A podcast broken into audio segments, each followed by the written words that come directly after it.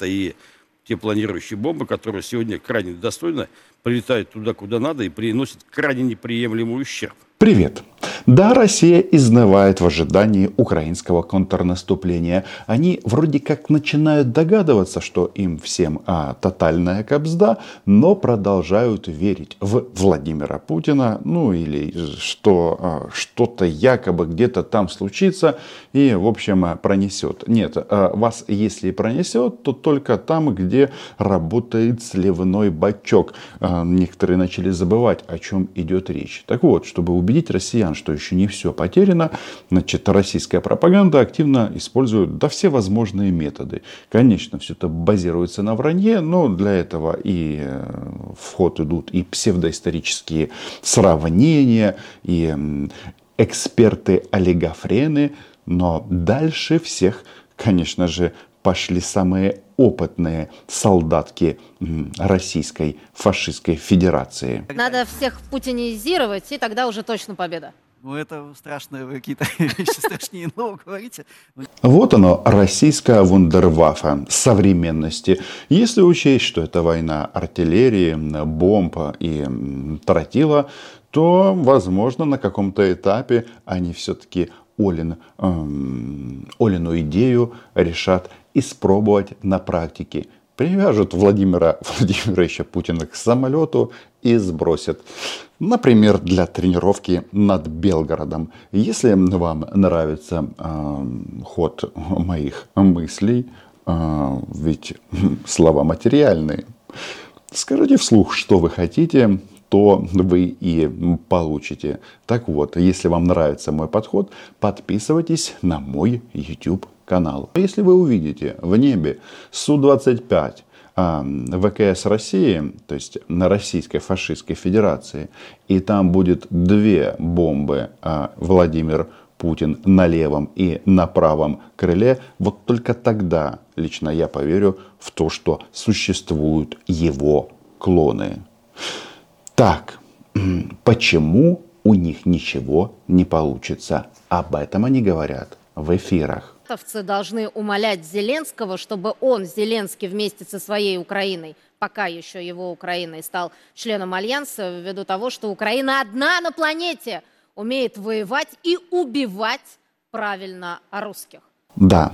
После этих слов надо было сказать «согласны, подписывайтесь на мой YouTube-канал», но повторяться не будем. Но я хочу сразу поправить Скабееву, ведь это важно. Они на этом делают ключевой акцент пропаганды, что, мол, это какое-то этническое противостояние, что у нас здесь тут русских обижают или что-то с ними происходит. Хотя совсем недавно Владимир Мудозвон говорил о том, что мы русскоязычных убиваем и будем убивать. Ну, собственно, это не является секретом. Мы все живем в этой обстановке и в этой ситуации. Жалко мне, вот реально, как-то мне украинцев жалко. Жалко этих русскоговорящих мужиков. Так вот, я сейчас расскажу в первую очередь бурятам, где манипуляция. Чеченцам, дагестанцам, ингушам и другим национальностям, другим народам, которые проживают на территории пока еще Российской Федерации. И, возможно, эти слова немножечко повлияют на их просветление и поможет им добыть независимость. Потому что в противном случае они их просто всех отправят на мясо. Да, прикольно. Бурят погиб, а должны победить русские. Как это у них укладывается? Ну вот она вот эту тему разжигает, русских обижают. Еще раз, мне несложно повторить. У нас здесь правило одно для всех граждан России и других стран. И звучит это правило очень-очень просто. Если кто-то из вас с оружием в руках придет в Украину, то здесь его убьют. Никто не будет спрашивать национальность. А то русских обижают, ущемляют. Нет хороших русских, они нам все враги. А я думаю, что людей нужно оценивать не по национальности, не по гражданству, не по сексуальной ориентации, не по вере, а по тем действиям, которые осуществляют эти люди. И в политическом плане, конечно, для нас хороших россиян нет, потому что Россия напала на Украину. Но если говорить в персональном смысле, то всегда возможны варианты. Многие меня не поддерживают. Я знаю, это очень сложно диверсифицированно подходить к ситуации, когда на твой дом может упасть российская бомба. Но я все-таки останусь на своих позициях. В любом случае, хорошие они, эти оккупанты, или плохие, как размышляют Оли в студии, они же знают, что им кабзда. И в осуществлении или в реализации на практике этой кабзды заняты все. Американцы. К украинскому контрнаступу спешит Пентагон. Белый дом объявил о выделении Киеву нового пакета военной помощи в $325 миллионов. Боеприпасы для РСЗО «Хаймерс», артиллерийские снаряды, противотанковое вооружение и 9 миллионов патронов. Это очередной пакет военной помощи от США. А список внушительный. Конечно, как говорит Ллойд Остин, всегда можно сделать лучше и поставить больше. И, очевидно, именно для этого сегодня проходит очередной Рамштайн, когда министры обороны или представители оборонных ведомств 54 государств размышляют на тему, как быстрее уничтожить российских оккупантов на украинской земле и какая техника и оборудование для этого необходимо. Список наверняка будет очень внушительный от многих-многих стран. Смотрите это все в новостях. Точно будут подарки из Испании, из других европейских стран. Не хотелось этого сюжета начинать. А на болотах тем временем проговариваются в мелочах. Вот, казалось бы, обсуждают появление НЛО в небе над Киевом. И в этом обсуждении вдруг появляется, ну, вот такое. В НАСА сбрендили на 15-й месяц спецоперации России на Украине разговоры на тему того, что то ли пришельцы, то ли инопланетяне. Какой месяц? 15-й, да, затянулась трехдневная военная операция «Блицкрик». У них сейчас почему-то такая установка, что, мол, издание Die Welt где-то в каком-то своем аналитическом тексте сравнило операцию, которую планируют ВСУ, с операцией Вермахта в 1943 году. И, соответственно, они все почему-то начали сравнивать Зеленского с Гитлером. Где логика? Но тут же Оля сама говорит, операция российской армии в Украине. То есть, кто напал? Смотрите, это же элементарно и просто. Кто напал, тот и Гитлер. А Гитлер, как известно, капут. А это значит капут. А Путин, а если учесть, что Россия, есть Путин, есть Россия. Ой, у меня просто плохие новости для жителей России. Так вот, значит, если мы говорим непосредственно о войне, понятно, что мы делаем все возможное, чтобы уничтожать российских захватчиков на украинской земле. Но у нас появился неожиданный помощник. То ли какая-то внеземная цивилизация, то ли, может быть, сбитый спутник рухнул на украинскую столицу. На полном серьезе сегодня ночью спецзаявление НАСА. Нет, говорят, это не мы. Оля манипулятор высочайшего класса. Но ты не о том говоришь, Оля. Россияне, а ну-ка, задаемся себе вопросом, было ли это совпадением или нет. Смотрите, сначала вспышка в Киеве, потом приезд генерального секретаря НАТО Йенса Столтенберга в Украину, его прогулка по Михайловской площади среди сожженных российских танков. И буквально он покинул Украину, и что произошло? Произошла колоссальная, безумная бавовна в Белгороде. Там, по официальным данным, взорвалась авиабомба, которую они планировали сбросить на украинскую землю.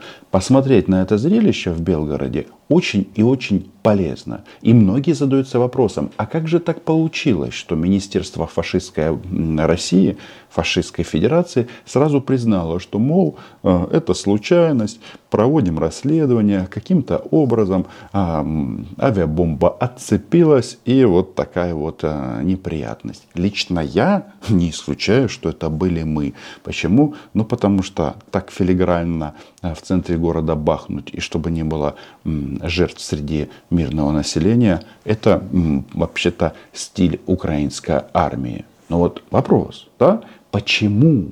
Почему россияне признали? Ведь всегда и намного проще просто взять и все списать. А, это НАТО, это Обама, я не знаю, Трамп, Байден, кому что нравится, подчеркнуть. Везде фашисты, везде враги. Как говорила Оля, украинцы умеют правильно убивать российских оккупантов. А тут, говорят, это ЧП. На самом-то деле все очень интересно и просто. Если Россия начинает пропускать вот такие вот авиаудары, то что это значит? Россия кобзда. Ну а что вы думали? Только вы можете бомбить планирующими бомбами. Это та игра, в которую играть вдвоем намного веселей. Но, еще раз, Министерство обороны сказало, что это случайность. Нештатная ситуация, ЧП. А что перед этим говорили Оле в программе буквально за несколько часов до Бавовны? Товарищ генерал, что вообще происходит? Вопрос задан таким образом, что чувствуешь, Родина в опасности. Не будет больше у вас России, как все мы ее помнили, скорбить не будем. Вот. Поэтому это не так все просто, как кажется. Я особое внимание, я говорил про это, уделил бы. Ну и, в принципе, наши руководители тоже уделили, это видно.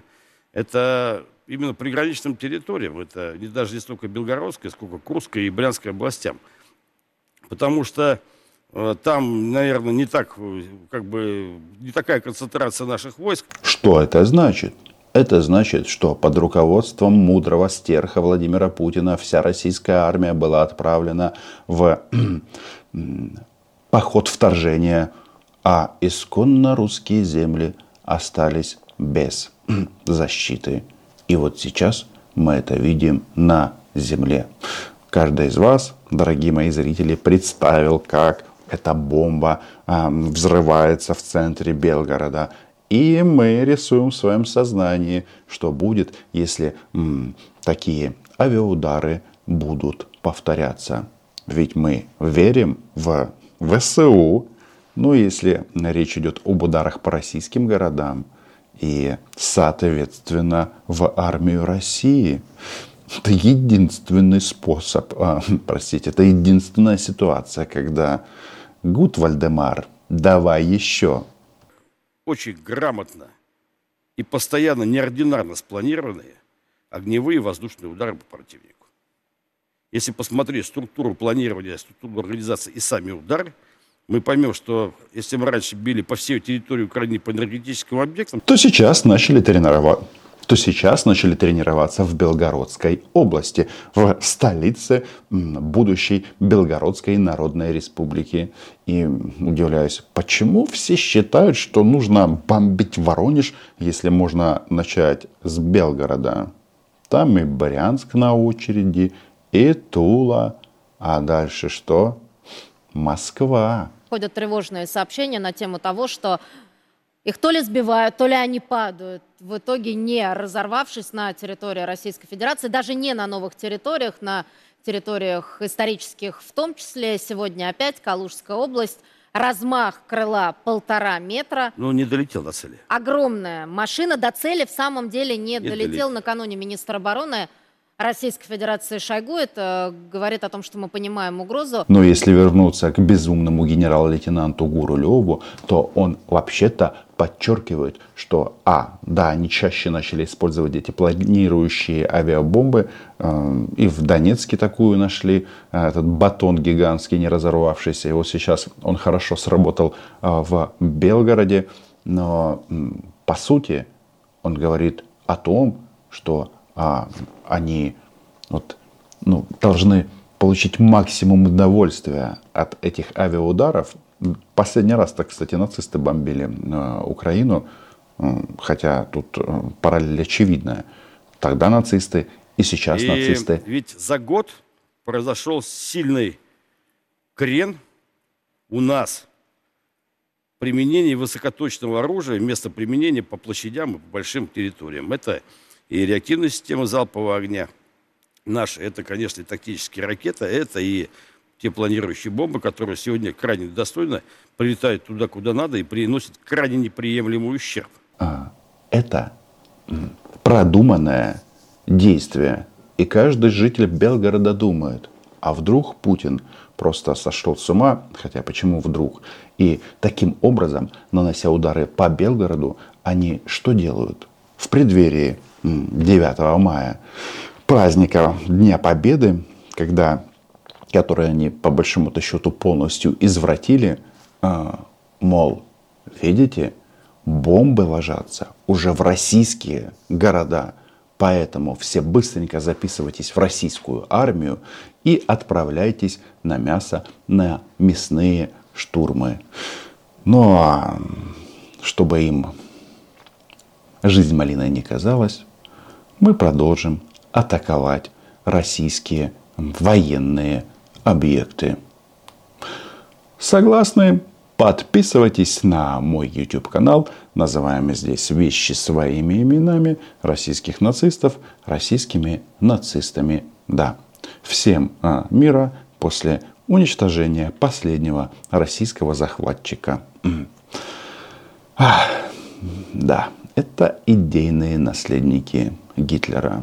Ну ничего, у нас есть час и натхнение, и желание, и военная помощь, еще раз, самых развитых стран на этой планеті. Тому все буде гаразд. Україна була, є і буде.